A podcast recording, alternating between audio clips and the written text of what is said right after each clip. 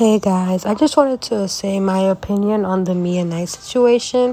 From what I know, is that she knows that her children are being posted on fucking child pornography pages and you still continue to post your kid.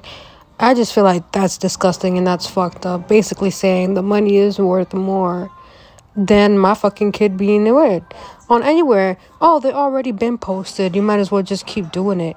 Like, no, girl, you're really lost. As a mother, that shit's fucking sad as fuck. Like, I don't give a fuck. What's the reason as to why you're still continuing to post your daughters? Like, you would feel disgusted with the world.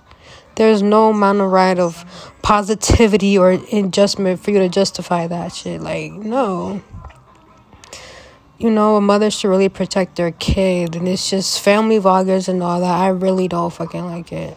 I really don't. It's just like you're really just posting your kid. All these people is just getting attached to it. It's just like you're losing your part of parenthood. But yeah, that's all I have to say right now.